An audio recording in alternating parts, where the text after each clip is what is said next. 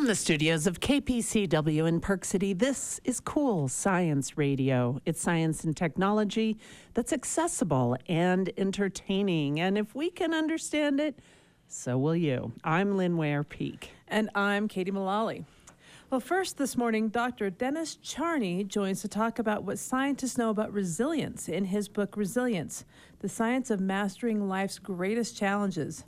He shares the rapidly emerging scientific research behind what makes some of us able to navigate trauma more effectively than others. And then we welcome into the studio with us Natural History Museum of Utah's Tylor Birthisel.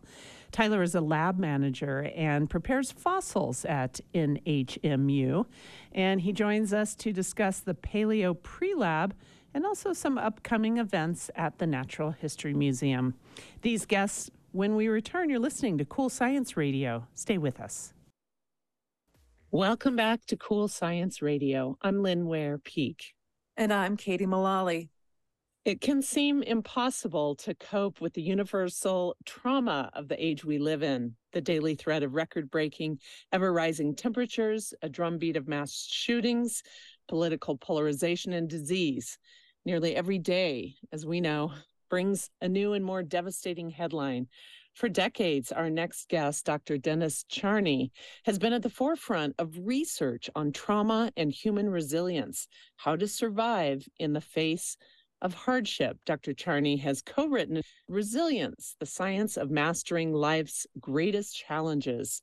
Dr. Charney is a world expert in the neurobiology of mood and anxiety disorders, and has made a fundamental contribution to our understanding of the causes of anxiety, fear, and depression. Dr. Charney, welcome to Cool Science Radio. Thank you for having me. Well, you have co-written this book with two others, one who, and I'm sorry for your loss, is since deceased. During the publication of the book, and it relates very well to this story of trauma because the three of you have all been through your own personal traumas. Can you talk a little bit about how that relates to this book? Yeah, I'm happy to. First, I want to acknowledge the person you just referenced, Steve Southwick, who was my best friend for 40 plus years, one of the best people on the planet. You know, I think about him every day. He was an amazing person. So, you know, we each, you know, had our traumas. Now, what happened with me, you know, Steve and I were treating patients with post-traumatic stress disorder and depression and anxiety. And our goal was to come up with new treatments. And so we thought if we could learn from people who were resilient, who were traumatized but overcame it in some fashion, we could develop new treatments for those conditions. So over the decades, Steve and I had the honor of, you know, working with resilient people, from POWs from Vietnam, Navy SEALs, people who were born with congenital conditions, victims of earthquakes, of sexual and physical abuse. Literally every kind of trauma, every kind of socioeconomic group, every ethnic group over the years. And we learned from them, you know, how did they overcome these terrible traumas? And through that work, starting as an open book, different factors became apparent to us that characterize resilient people. And we do outline, you know, that in our book, which is now in the third edition. Now, in my case, I was in the Vietnam era. I never went to Vietnam, so I didn't have the trauma of war, and I've had a good life, you know, so I never had a serious trauma until about 7 years ago when I was the victim of a violent shooting. I was shot by a former Mount Sinai faculty member who was had committed scientific misconduct, and as the dean, I ultimately terminated him. 7 years after he was terminated, he tracked me down in my local, in my town where I live, at the local deli, and shot me with a shotgun at close range. Luckily, I fully recovered. I luckily the shotgun pellets did not hit vital organs, you know, didn't hit my heart and so forth. But I was seriously injured. I ended up in the intensive care unit for about a week at Mount Sinai, you know, where I'm the dean. So at that time, I said to myself, okay, you've been studying resilience, you know, for decades. You've outlined what it takes to be resilient. And I said, okay, I'm going to find out if I'm resilient. And I'm going to find out if what we learned is valid. And frankly, I found out that both things were true. Yes. Wow. What a story.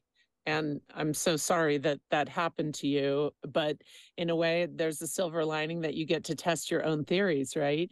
And so I'm wondering, are we then hardwired for resilience, or is it a characteristic that we develop throughout our lifetime or not? Yeah, both. So resilience is in part genetic. I'm sure, you know, the two of you, me, your listeners, they know people who just seem to be optimistic, you know, resilient from day one. And so there is, it is in part genetic, but genes are not destiny. You can train yourself to be a more resilient person. So, you know, we've seen both. We characterize somebody in the book who my family knew from day one when she was born. She was born with a congenital condition called spina bifida, you know, where you suffer from short stature and other kinds of disabilities. From when she was a baby, she was tough. And ultimately, she was valedictorian of her high school class, swam on the swim team, won gold medals in the Paralympics, became a lawyer, you know, so we followed her through her life. But she was born resilient. She helped her parents become resilient. So it's both. If you're just joining us on Cool Science Radio, our guest is Dr. Dennis Charney. He is one of the authors of Resilience: The Science of Mastering Life's Greatest Challenges. So resilience, like so many words, is it becomes such a common part of everyday language, but I think we lose the value of that term. What is your definition of resilience, especially in this setting? So it's actually not that complicated. You know, resilience is defined, you know, by the ability to bounce back. That, you know, you're faced a serious challenge in your life, a serious disappointment, and at the worst case, you know, a trauma, and you're able to move beyond it eventually. In some cases, you do suffer from PTSD and depression, but because you're resilient, you recover. In other cases, you don't suffer so much from that condition, those conditions, and you move on. And in the best case, when you move on, you become stronger. We call that post-traumatic growth. Yeah, what doesn't kill you makes you stronger. So when you overcome these challenges and traumas, when you're inevitably faced with another challenge in your life, you're better able to handle it. So, you know, we talk a lot about, or just in general, there's a lot of talk about determination and tenacity and drive. What is the difference, though, between those things like determination and resilience? Does resilience require a trauma to be the force of resilience? Well, you never know if you're resilient if you're challenged, right? Like I told you in my case.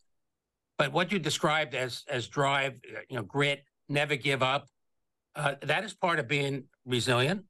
Being optimistic, can do, is part of it. Placing your trauma in context so you can move on. These are all things we do describe in our book. You know, having a role model that provides guidance on how you can overcome, you know, what you're facing. Faith and religion, spirituality, all help. So there are a lot of things that can help you move forward from being traumatized. In your book, you sort of break up the chapters. Each chapter is one of these characteristics or ways, things that we can do to work on to become more resilient. And you've talked about some of those already, facing your fears and, you know, spirituality. And I'm curious about role models. And we see people who have horrific parents. And some of those people become their parents, and some become the opposite of their parents. And so I think this plays into your chapter on role models. How do we find the right role model and how to follow them? Right. Good question. The worst kind of trauma is what is called intimate family trauma. So, you know, meaning you're abused in some way, you're traumatized by a parent. You know, that's the worst, you know, because of course you think your parents are going to love you and take care of you. And then when that happens, that's tough. And it, frequently, you know, it happens early in life, which is also, you know, really difficult in overcoming. But you can overcome it. And you do seek role models to help you get through it. And it's important to say it's role models, plural. You know, there's not one person that you can emulate. Usually you find multiple people and you identify characteristics in them that you want to emulate. And before you know it, that comes together and helps you get through tough times. So, you know, and that's where people who've gone through something similar to you and overcome it can be a role model. Groups, you know, trauma groups of people that are fighting against trauma can be very helpful because you identify role models, you know, in the group. But there are other kind of people can be role models. It could be a teacher, you know, who has great influence on your life. So it can come from many different places. One amusing vignette, one of the POWs who was incredibly brave and was held for 6 to 7 years in Vietnam. When we asked him who was his role model, he said his parole officer. So he had obviously done something wrong, but his parole officer became a role model and made him recover and have true grit. That's a success story for sure. I'm very close to someone who suffers from anxiety, and she works harder than anyone I've ever seen to diminish her anxiety. She just got back from a river trip in which the oar rig boat she was on flipped. She ended up in the water, crawling up on a rock. She said she was crying. And then right after that, she said, and it was so great. I just loved it because I had been so scared of that. And then when it happened, I realized I was okay, and I can't wait to go on my next river trip. Facing your fear, but also on the flip side of that, if that happened, it could create more fear. I have a couple good examples there. So one is personal. So in doing this work on enhancing resilience, I have 5 children. They're now adults. But as I was raising them, I wanted to help them become more resilient. Now, so I did, but I didn't traumatize them, right? I said that was a bad thing.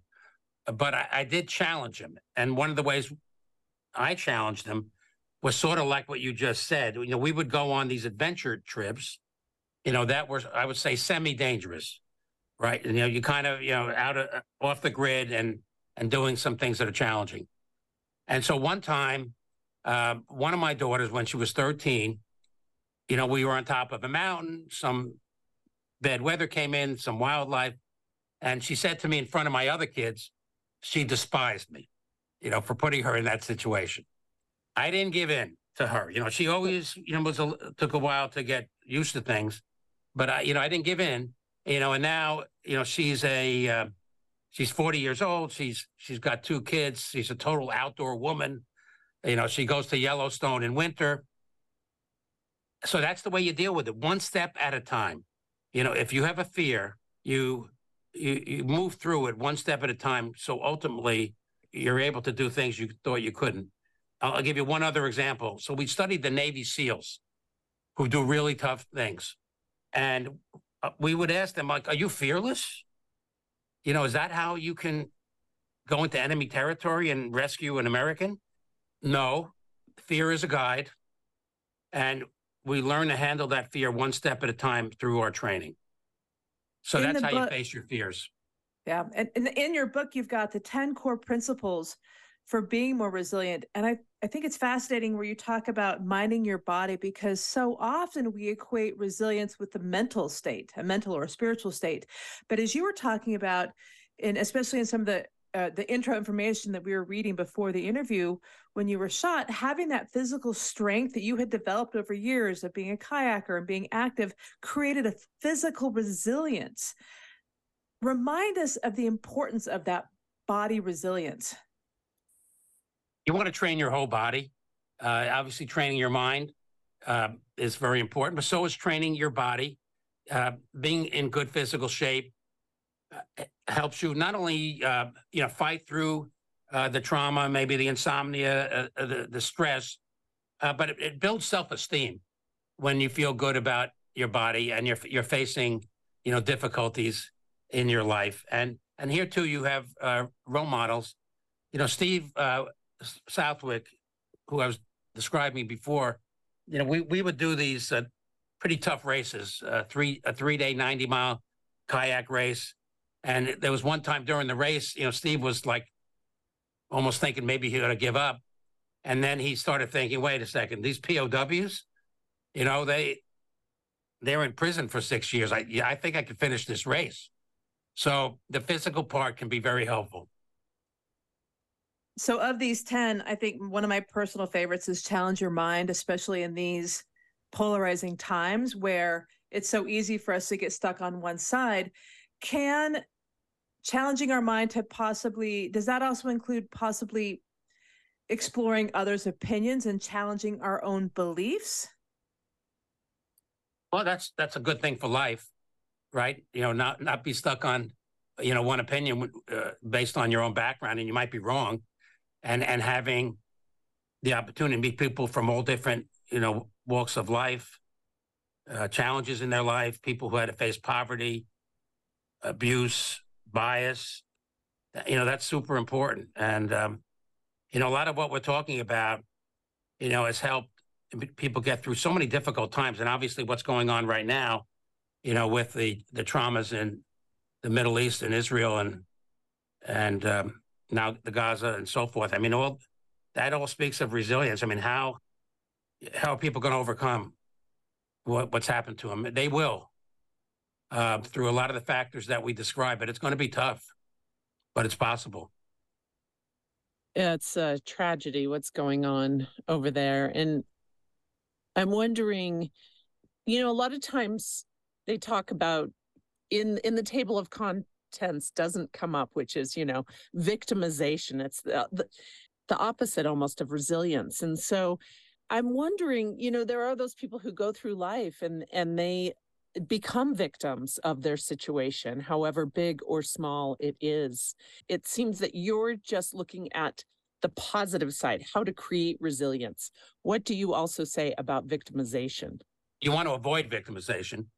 And, one of the ways to do that is to put what happened to you in context, assimilate it into who you are as a person, and grow from it.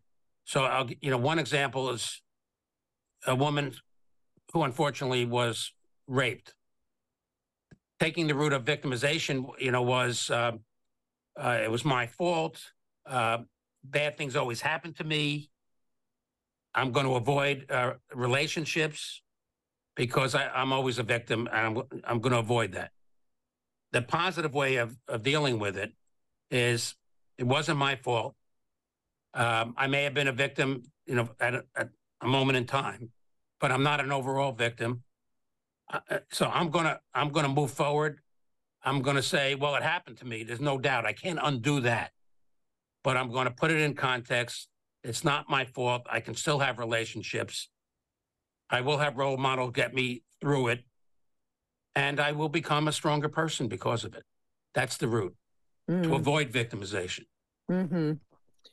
You've talked a lot about your wonderful friend and co-writer, Steve Southwick. There's a third person who wrote the book with you as well, Jonathan DePierro. His trauma was what a lot of kids unfortunately experience, and it's bullying. He was the target of constant bullying in his upbringing when he was a kid. This is huge. And how did he turn it around? Yeah, so he talks about that a lot.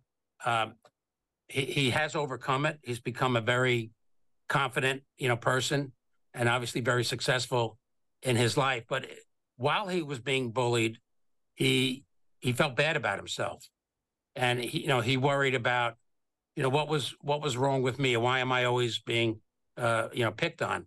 But I think if you asked him about it in more detail, he eventually found people to help him get out of it, to give him more self-confidence. In a lot of cases, bullying the bully gets you out of it too.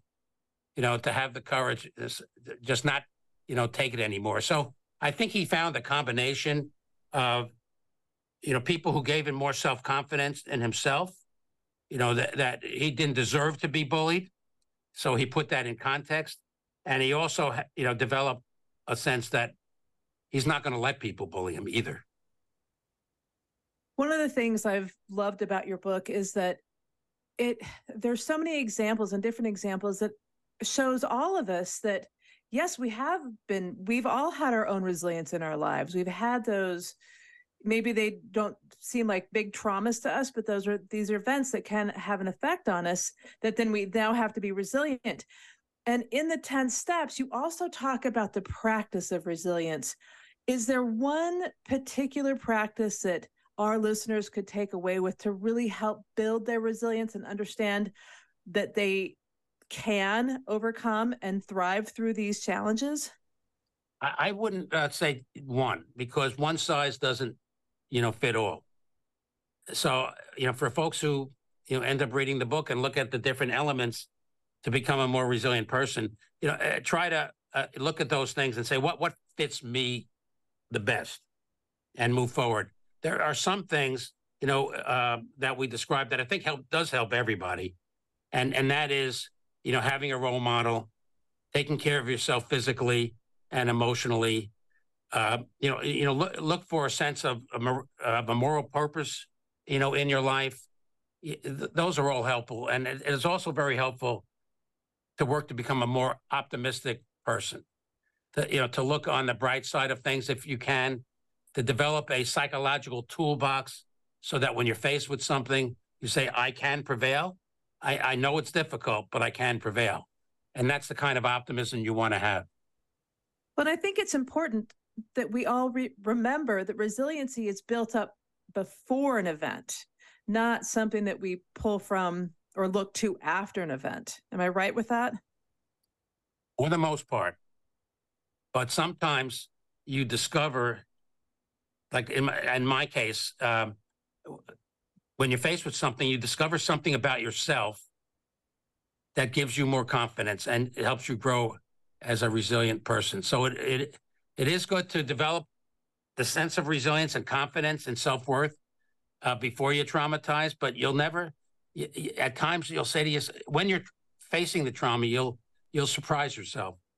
And Ann Masten, who's a researcher in this field too, came up with the term ordinary magic.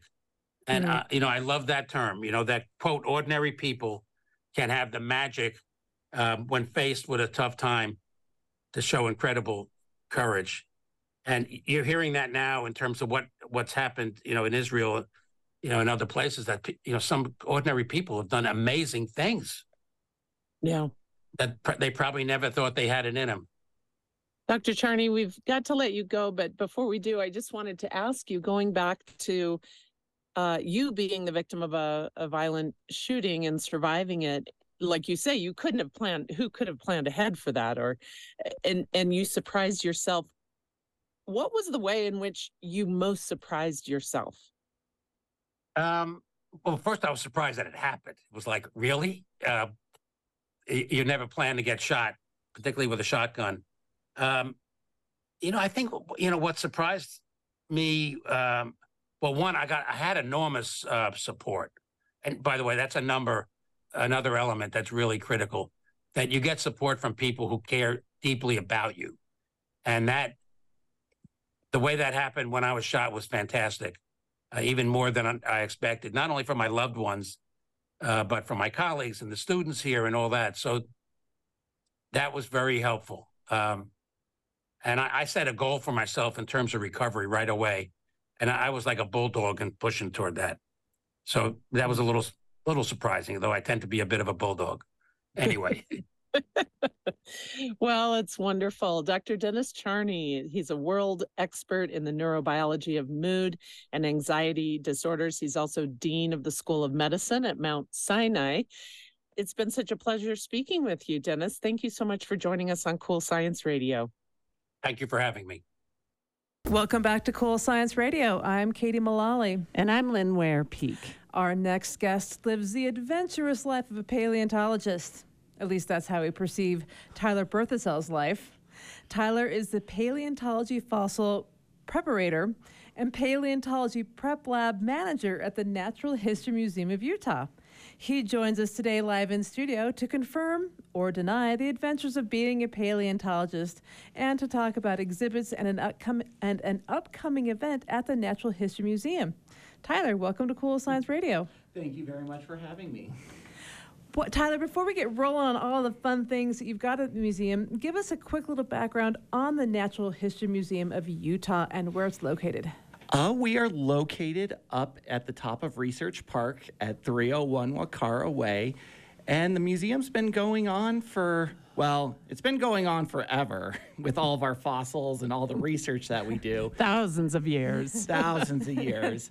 But we've been up there for 15 years now, and I've been up there for 10 of those years now. Because I know that the museum used to be on President's Circle down at the University of Utah, and that's where I remember going down. Can you tell us anything about that move up there? Because that had to have been an enormous undertaking, all of the fossils and the minerals and the artifacts. It was a little before my time, but I do know just so much work went into it. It was truckloads of all the resources going in. It took multiple months. I think it was almost a year to get all the collections moved from once the new building was constructed, moving out of our President's Circle space. And that new building, well, not so new now, but it still seems new, really, is an architectural marvel. It's just such a beautiful building. Yeah, and it's just like keeping the open canyons like reflective of the environment around here in Salt Lake. That was one of the main goals going for everything with the architecture. Yeah. So it's always interesting to us when people choose to become paleontologists. And we love to hear about the history of how you got into, were you one of those little kids who had all the dinosaur models and all that, or did it come somewhere down the road? Oh, I was one of those kids that had every dinosaur model. I knew my dinosaurs backwards and forwards. I could sit there and name off like, oh, I'm going to do Parasaurolophus and study this one today. And from a very early age, I knew paleontology is what I wanted to do. Now, the aspect of paleontology that I wanted to do changed. I thought I wanted to be like a curator or a professor and teach. And then as I grew up and I learned like what I enjoy doing, I love doing the fossil prep side, and I learned what the curators and professors do, and I'm like, that's cool, but it's not for me. I was one of those kids that also loved like Legos and puzzles, and when I sit there with like a fossil and I just have to puzzle it together for hours on end, that is like my happy place right there. Love it. Well, if you're just joining us on Cool Science Radio, we are talking with Tylor Birthisel. Tylor is the paleontology prep lab manager at the Natural History Museum of Utah. All right, so as a fossil preparator, what does that mean other than treating dinosaur bones like Legos? No disrespect to the Legos or the bones. No, it means lots of hours of patience for the most part. The average specimen can range from like when we get it from the field where it's still encased in its plaster jacket to protect it to where you see it on display. Prep can take anywhere from a couple days or a couple hours to sometimes a couple years spending all that time. So some of our larger specimens have 2,000 or 3,000 hours on them, which is a full year to year and a half on them. Wow. Well, have you ever had the experience where someone comes in and maybe another paleontologist and sees a and assemble the fossil, and they go, actually, that one bone belongs in something else? That happens more often than you think. Or there will be a model where you're like, you're looking at it, and you're like, something is off with that one. And then you're like, oh, I see what's off. There's an extra bone there, or they forgot to put a bone in. So that happens quite often. Or you get the one where something's been sitting in collections for 80 years, and someone new with new eyes like, wow, that's completely different than what you thought it was. This is actually a brand new dinosaur. And it's like, you've been sitting on this for 80 years and no one knew. Wow. This is all so interesting, Tylor, and it's making me wonder about, the standards of, are dinosaurs in some way inherently standard? Different classifications, but to be able to recognize a certain bone years later to then call it a new dinosaur, like what are the standards? What are the common themes? Well, it depends on the dinosaur for the most part. So you have a couple, like I'll say the ceratopsians. So like triceratops, the guys with all the horns on their face. One of the jokes is it's like you only look at their heads and you don't look at their bodies because all the cool anatomical changes are on their skulls. So the bodies have been kind of ignored a little bit. And when you're just looking at it, it's like, oh, it's a ceratopsian body. All of them pretty much have the same body plan. So it's not until you look at the skull or you find the skull that you're like, oh, this is this particular species or not. So a lot of dinosaurs, they find a body plan that works for them. And a lot of the family members or all the different members of that group kind of keep that body plan. And it's usually their skulls that they change most of the time. Okay. Boy, just being in the studio with you, your excitement about what you do is really palpable. I love it. Wait, the other question I had is, have you been as excited about other things in your life as dinosaurs? Dinosaurs are, I won't say they're my entire life, but they are probably some of the coolest parts that I have in my life. Although I do get excited about other, like, ooh, I got a new Lego set today, or, oh, this paper that I know about is coming out, but usually it's dinosaurs. I love it. Well, it sounds like you'll be the perfect tour guide for the museum's back behind the scenes on November 11th and 12th at the Natural History Museum.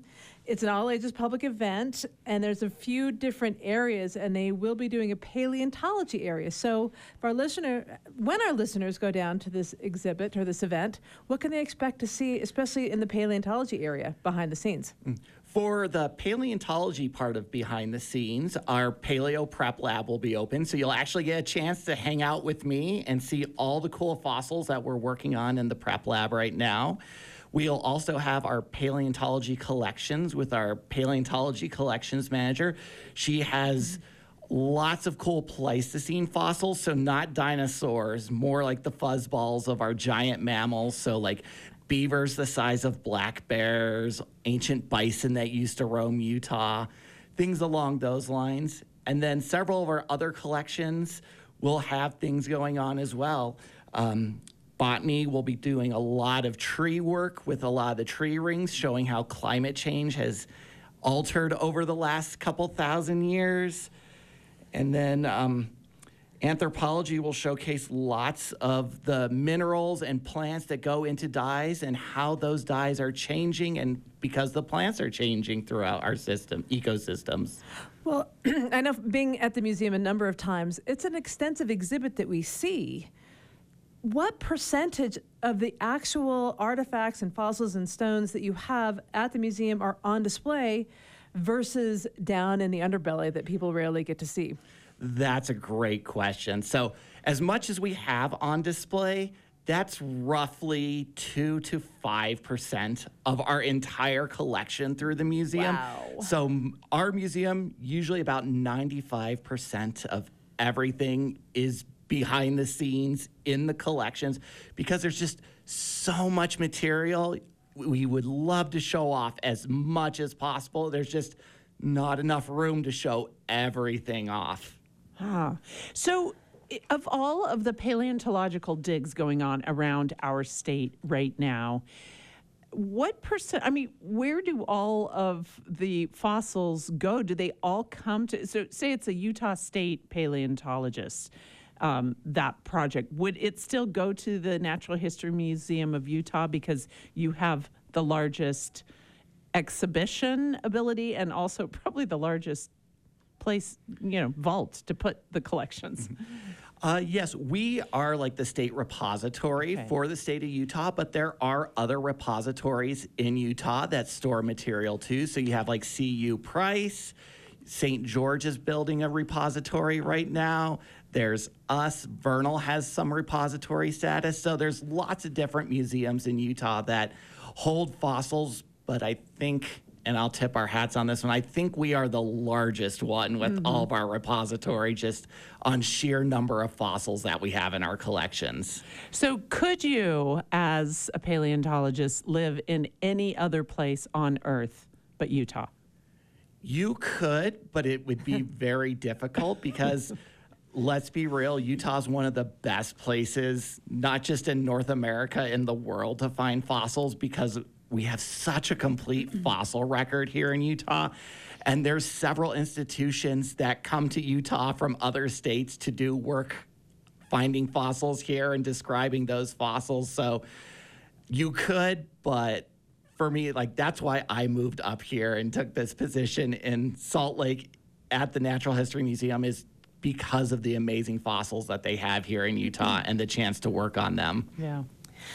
Well, the fossils at the museum, the very small percentage that they apparently have on display, are in such an amazing order as you walk in. For those of our listeners and our co-hosts who haven't been to the Museum of Natural History, as you walk in through the paleontology exhibit, you actually move through. It's a very well thought out and intentional layout as you move through time and the different types of dinosaur fossils. Tell us the reasoning and the system behind that. So part of the reason to showcase all the different animals in their respective time is to kind of get that idea of you're walking through time. So we start off with our Pleistocene, the very early history. So a lot of the mammoths, mastodons, bison. And then we move into the Eocene, which is about 35 million years ago or so, seeing what small horses, alligators, and all the fish that are famous through. So each time period kind of takes a famous area of Utah as well. You move into the Cretaceous about 75 million years ago with all of our amazing dinosaurs and the dinosaurs I specialize in. So things like Teratophoneus, which is our Tyrannosaurus Rex great-great-grandpa, basically, based off Grand Staircase, the work we do there. Then we move into the Jurassic, based off the Cleveland Lloyd quarries with all the Allosaur and long-necked Barosaurus mixed in there. And then you kind of tour back through those, so you get to go and see all these different famous time periods in Utah that are preserved. Nice. Well, as an undergraduate, I was lucky enough to be in geology, and we were actually able to go into the other 95% of the museum's collection and do a lot of mineral research. And I know at the new museum, the mineral exhibition is smaller than what was at the original. Will there be a mineralogy highlight during this next weekend?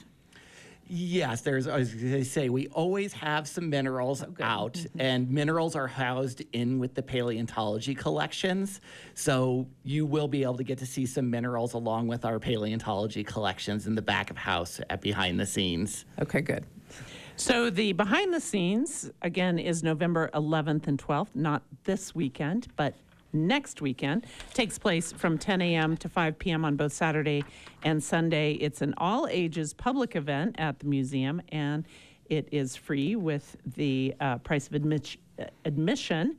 And what else do we have? What did we miss there that might be, you talked about anthropology.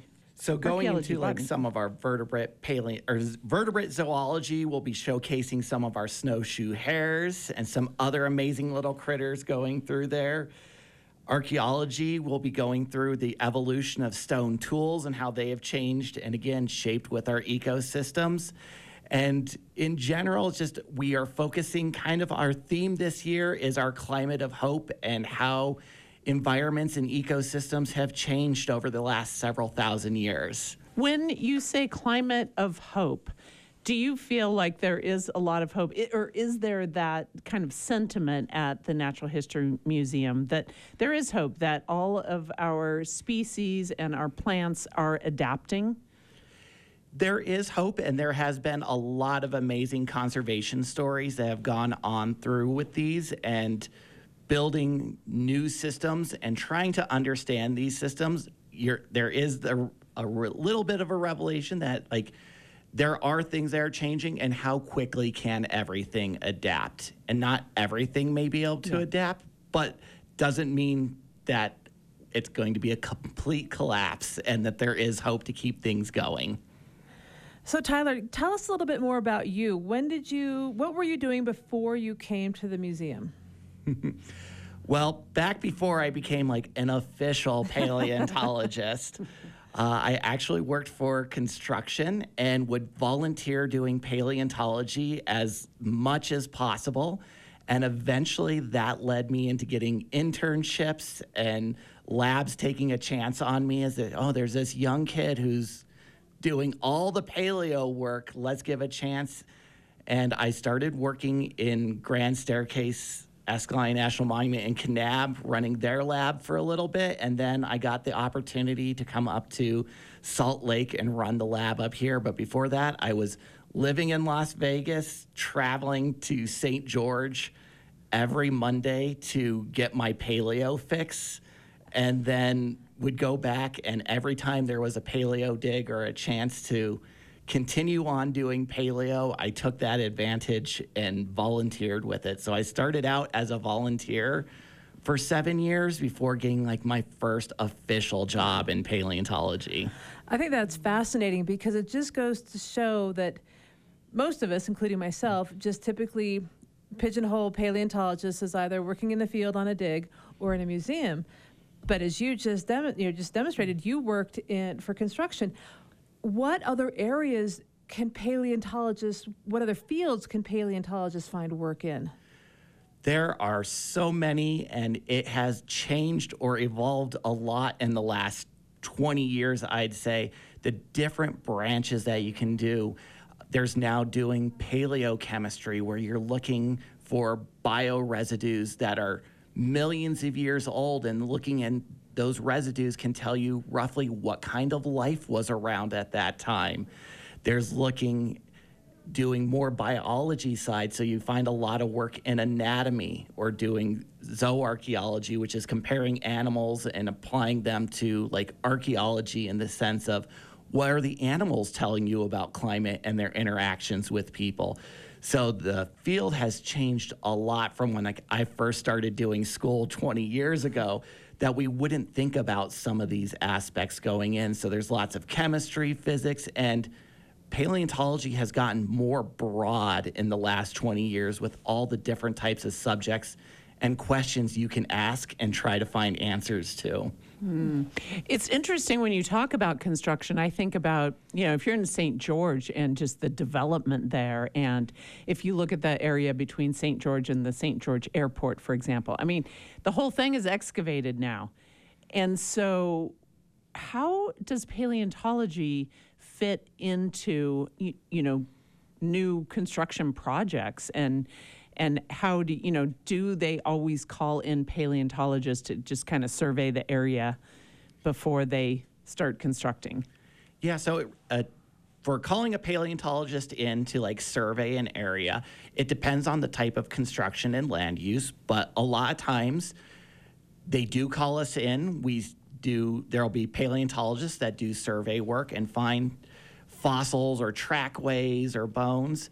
But then there's sometimes you don't know any of that's there, and they will hit it on accident. And it's always kind of like a happy accident sometimes with those, because, oh, it may have got damaged slightly, but we had no idea it was there. And now the chance to see it, work on it, and preserve it, that's a chance we didn't have before. So construction helps in a lot of discoveries. And in my experience, most construction has always been like, oh, this is so cool too. We want to help you preserve these fossils and get them saved somewhere. Right, right. And we just want to mention, even though we're not going to talk about it today, it's been in the news a lot about fossils discovered with the changing water line of Lake Powell. We're going to talk to someone that you've worked with in a couple of weeks. We'll air that show. So we won't talk about it too much, but if people are out there wondering, what about those fossils in Lake Powell? Yeah, stay tuned. Yeah, and you were part of that team, so we'll be discussing that more later with Andrew, the team leader. So when kids come down, well, okay, not just kids, because if I might come down and be part of the behind the scenes, what do visitors get to do when they go to the behind the scenes in the paleontology with you next weekend? So like I said, you get to come into a lot of our collection spaces. So the paleontology prep lab will be open. We'll have some demonstrations with the tools that we use, how we actually prepare the fossils out of the rock. You can go into our collections and see where all of our fossils are stored and the efforts that go into preserving the fossils. So researchers 100 years from now can look at those fossils and everything is preserved. We have our anthro with our dyes, our vertebrate zoology showing off all their specimens that they have, going into snowshoe hares, our botany collections, seeing plants but specializing in tree rings or tree biscuits or cookies if you want to get crazy with them. There's so much that you don't typically get to see, and the science behind all those, because this is an event where we only open up these collections really once a year to let everyone see all the amazing work behind the scenes that we get to do. Well, and I think it's great for especially the kids to see what these scientists actually do for a living, besides, you know, the vision we have of the paleontologist out tromping around in the field with a little, you know, brush and a pickaxe. But we see you in the lab, piecing together, thinking, analyzing. What other educational programs does the museum offer for kids to get them excited about the fields that you all are in? So a lot of times during the summer, we'll do summer learning camps for students and kids to get them interested in science, building the ways to ask questions and encouraging the minds, because everything starts with questions. So we do lots of summer classes and some other classes throughout the year with that, with our learning labs. When students can come in on field trips, we offer learning labs that are STEM or science-based, to, again, getting them asking questions. And it's one of those things you don't necessarily have to be committed to a particular thing. A lot of science overlaps, and that's one thing we show a lot too, is the overlap with our collaborations between multiple departments to show that, oh, just because I do paleontology doesn't mean I can't do physics or archaeology. There's so much overlap in science, and it's just encouraging science. Yeah, getting people really turned on and excited about it. Well, Tylor, you talk about the time you spend in the lab, and you're the lab manager, so we know a lot of your time is spent there, but I've got some photos that show that you actually go out into the field as well. So what is going on out in the field? Where have you been recently? What have you been working on? So a lot of our recent work that we've been doing is we do a lot of work in Grand Staircase Escalante National Monument. Our Natural History Museum has been working out there for over 15 years, because every year we can go out and find a brand new animal no one's ever seen before. So we've been working that for the last 15 years. This year we wrapped up some excavations, so we found a juvenile Parasaurolophus. And if you're wondering what dinosaur that one is, it's the best dinosaur.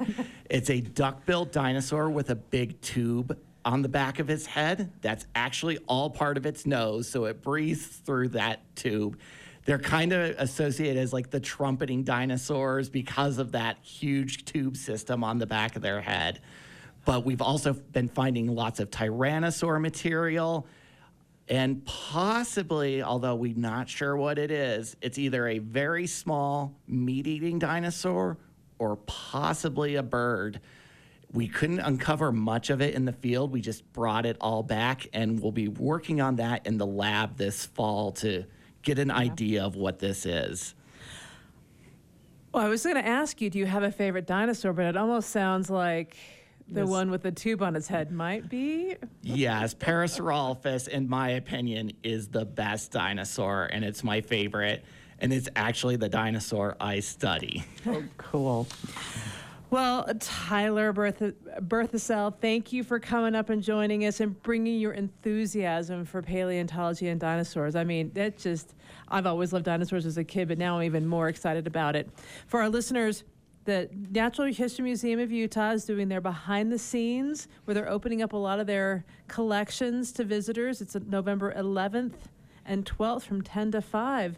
And if you go, be sure and check out the paleontology part, because Tylor here will be leading that group, and I tell you what, if your energy is like this in the studio, I can only imagine what it's going to be like with the bones in your hands. So, Tylor, thank you for joining us. You're very welcome.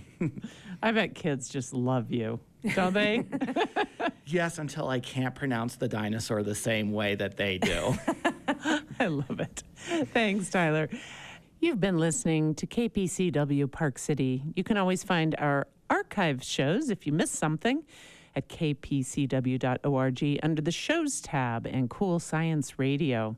We are also podcasting wherever you get your podcasts at KPCW Cool Science Radio.